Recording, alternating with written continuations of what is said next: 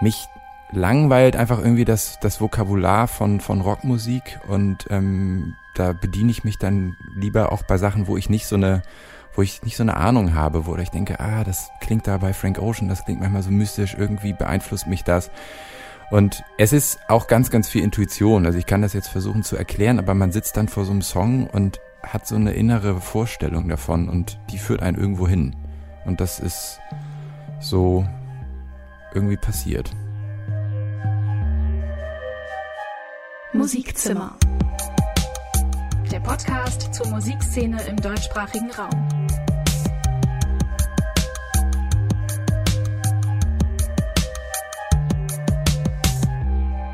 So, ich lehne mich mal weit aus dem Fenster, aber die Arbeit von Albrecht Schrader, die habt ihr bestimmt schon mal irgendwo gehört, vielleicht auch ohne, dass ihr das wisst. Er hat zum Beispiel auf Pete Dohertys letztem Album Klavier gespielt im Studio. Er war lange Bandleader bei Böhmermanns Showband im Neo-Magazin Royal. Vielleicht ist euch auch sein Auftritt mit den Düsseldorf Düsterboys und Mareike Amado an Weihnachten 2018 noch da im Ohr. Überhaupt hat er relativ viel an der Schnittstelle zum Kabarettistischen gemacht, würde ich sagen. Songs mit Friedemann Weise und Hazel Brugger aufgenommen zum Beispiel. Und so ein gewisses Augenzwinkern und das Spiel mit der Ironie, das wurde ihm auch bei seinem Solo-Debütalbum Nichtsdestotrotzdem 2017 häufiger attestiert. Jetzt kommt Albrecht Schraders neues Album, es heißt Diese eine Stelle und da findet man nicht mehr so viel Ironie. Albrecht Schrader singt übers Aufwachsen im Gutbürgertum von Hamburg zwischen Golfplatz und Jugendzentrum auf der ersten Single auf dem Golfplatz. Wie ernst meint er das? Oder hat er die Ironie nur besser versteckt? Das frage ich ihn jetzt. Hallo Albrecht. Hallo, grüß dich. Albrecht, hast du äh, eigentlich Platzreife? Äh, ja, die hatte ich damals, ja. Also meine äh, aktive Golfkarriere ist 2004 nachdem sie vorher schon am Ausbluten war, dann zum Erliegen gekommen. Ich war ein mittelmäßig ambitionierter Golfer, fand aber das, äh, das durch die Natur laufen immer ganz schön, aber dann habe ich auch irgendwann angefangen, so Bandshirts zu tragen und äh, dann passte das mit dem Golf-Lifestyle nicht mehr so zusammen. Wurdest du dann vom Golfplatz verbannt oder was mit deinen Bandshirts und was waren das für Shirts? Äh, äh, das waren damals so auch so so Queens of the Stone Age und solche Sachen und äh, nee, ich wurde nicht verbannt, ich habe mich da ich habe mich da dann selbst ähm, zurückgezogen aus der Szene. Du sagst, es geht um die Angst, als Großbürgersohn im linken Jugendzentrum aufzufliegen in dieser ersten Single auf dem Golfplatz. Mhm. Was wäre denn eigentlich passiert, wenn das aufgeflogen wäre? Ja, also das das mh, ich hatte, ich habe über die Jahre dann vor allem in meiner Zeit in Köln, wo ich dann eben im Subkultursumpf, der ein, ein, ein schöner, schöner bunter äh, äh, Kessel aus, aus allen möglichen Freaks aus der Kulturszene ist, äh, habe ich mich rumgetrieben und da habe ich sehr schnell das Gefühl bekommen, dass ich da wahrscheinlich jetzt mit meiner Herkunft so ein bisschen außen vor wäre und das hat dann teilweise zu so ja so, so einer Sozialparanoia geführt und ich wusste das nicht miteinander zu vereinbaren. Das hat mich eigentlich auch immer sehr, sehr genervt und ähm, es ist ja auch eigentlich gar nicht schlimm. Ich bin aber diesen Komplex irgendwie nicht losgeworden. Und ähm, es wäre wahrscheinlich überhaupt gar nicht schlimm gewesen, wenn das irgendwie sozusagen aufgeflogen wäre. Abgesehen davon, dass es dann auch meine Freunde ja auch wussten, man weiß ja, wo man herkommt. Ähm, diese Scham ist aber irgendwie nie weggegangen und deswegen ist sie dann in dieses Album geflossen und das hat auch geholfen. Äh, da sprechen wir gleich noch ein bisschen drüber, aber äh, auch nochmal Herkunft, äh, vielleicht ein bisschen geografischer interpretiert. Du besingst auf dem äh, Album dieser eine Stelle auch mehrfach Orte, an denen du gelebt hast. Mhm. Ähm, ich weiß jetzt nicht, ob du auf der Elbchaussee in Hamburg, äh, so eine Prunkstraße, groß geworden bist, ähm, aber das Eigelstein in Köln, wo du auch jetzt die letzten 13 Jahre gelebt hast, ist mir aufgefallen. Mhm. Was machen diese Orte für dich aus?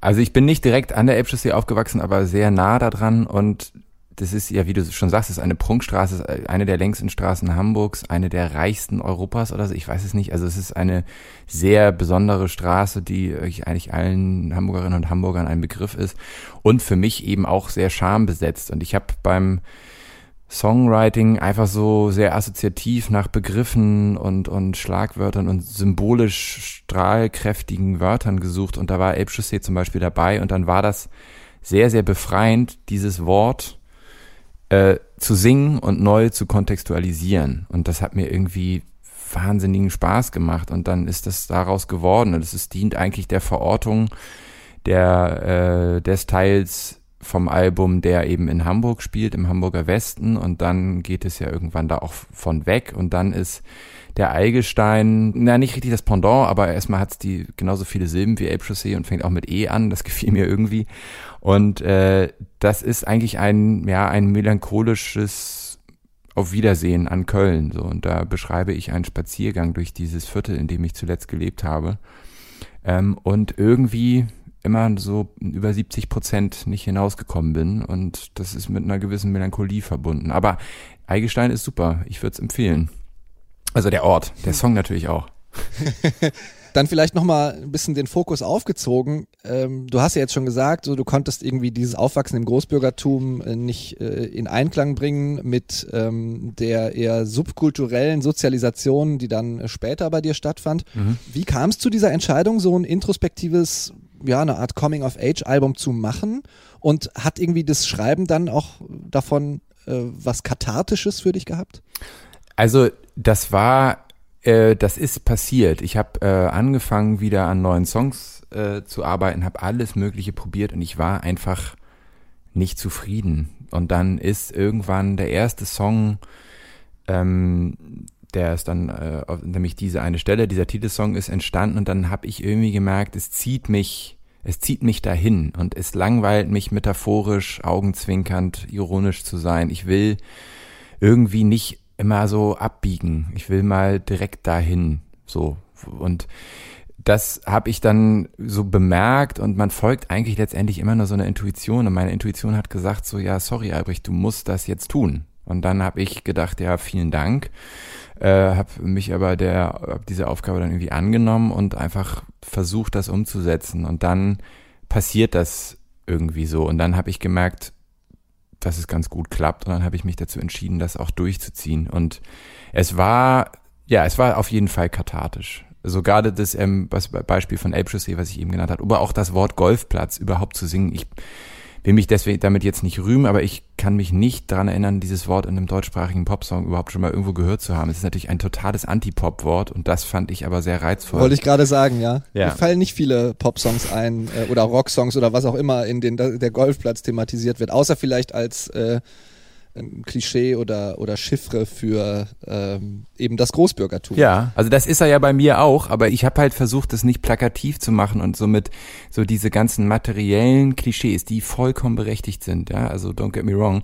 Aber es ist, das finde ich irgendwie langweilig. Das ist schon passiert. Was ich versucht habe, ist diesem sozialen Milieu eine Innerlichkeit gegenüberzustellen. Das war eigentlich dann so mein, mein Pfad sozusagen.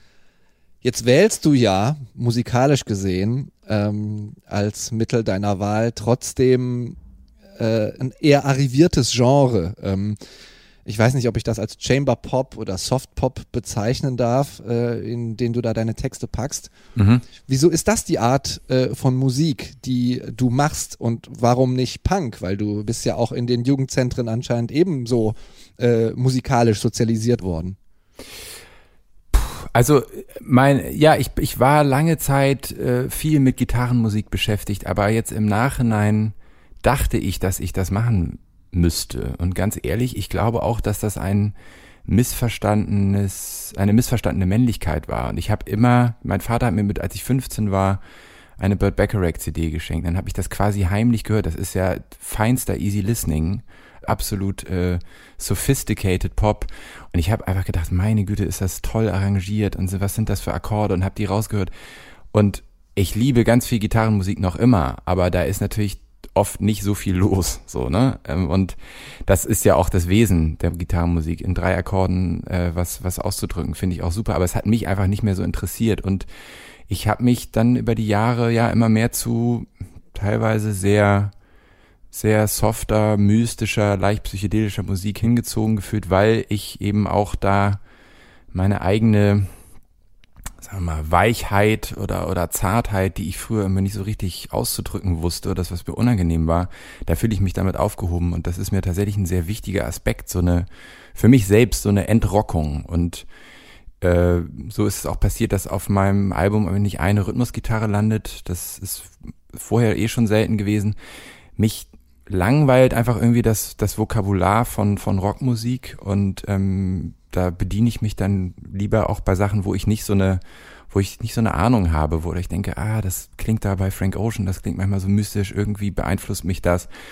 Und es ist auch ganz, ganz viel Intuition. Also ich kann das jetzt versuchen zu erklären, aber man sitzt dann vor so einem Song und hat so eine innere Vorstellung davon und die führt einen irgendwo hin. Und das ist so irgendwie passiert. Das heißt, die Gesten im Rock sind dir vielleicht zu abgegriffen? Sehe ich das richtig? Ja, zum einen das, ähm, aber ich, also zum Beispiel, wo du vorhin von die äh, Düster Boys genannt hast oder ihre Zweitband oder Erstband äh, International Music, das finde ich fantastisch, weil das eine, über ganz liebe Grüße an dieser Stelle, ähm, das ist für mich auch entrockt, obwohl es ähm, Rockmusik ähm, Ausdrucksmittel benutzt. Aber ja, ich finde ich muss ehrlich sagen, ich finde es abgegriffen. So, natürlich sind gewisse Hip-Hop-Posen und Soul-Posen auch abgegriffen.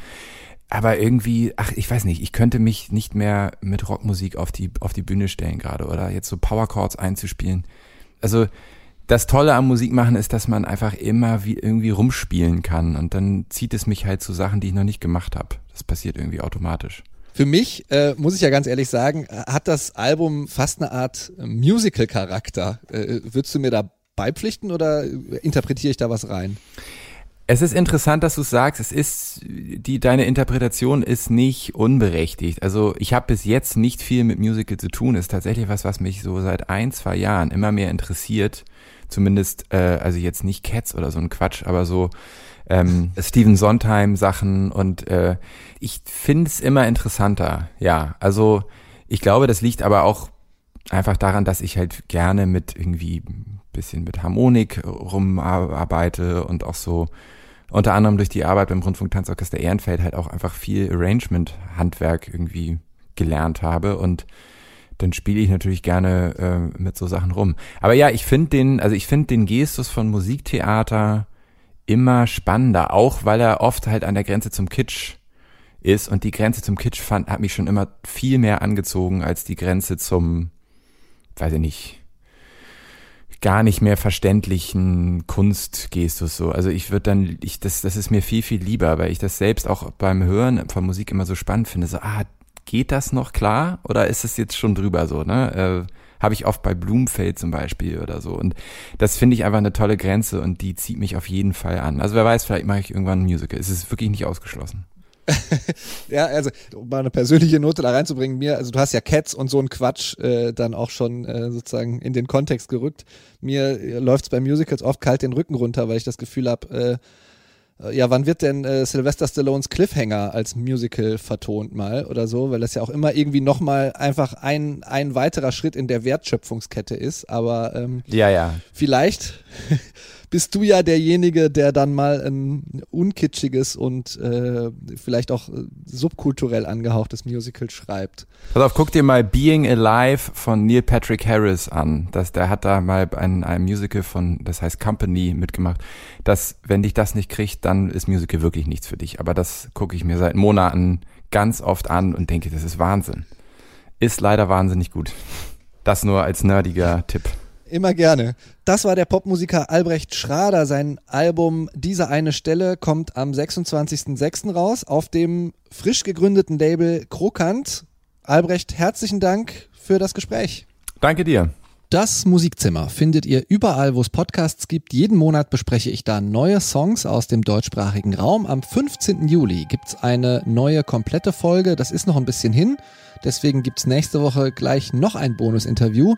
In dem rede ich dann nochmal ausführlicher mit Johannes Jacobi darüber, wie er und sein Hölm-Magazin die ganzen vielen tollen Festivals durch die Corona-Zeit retten möchten.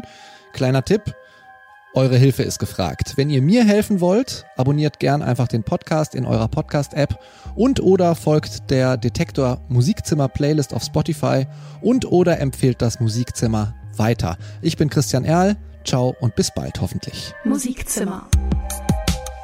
Der Podcast zur Musikszene im deutschsprachigen Raum.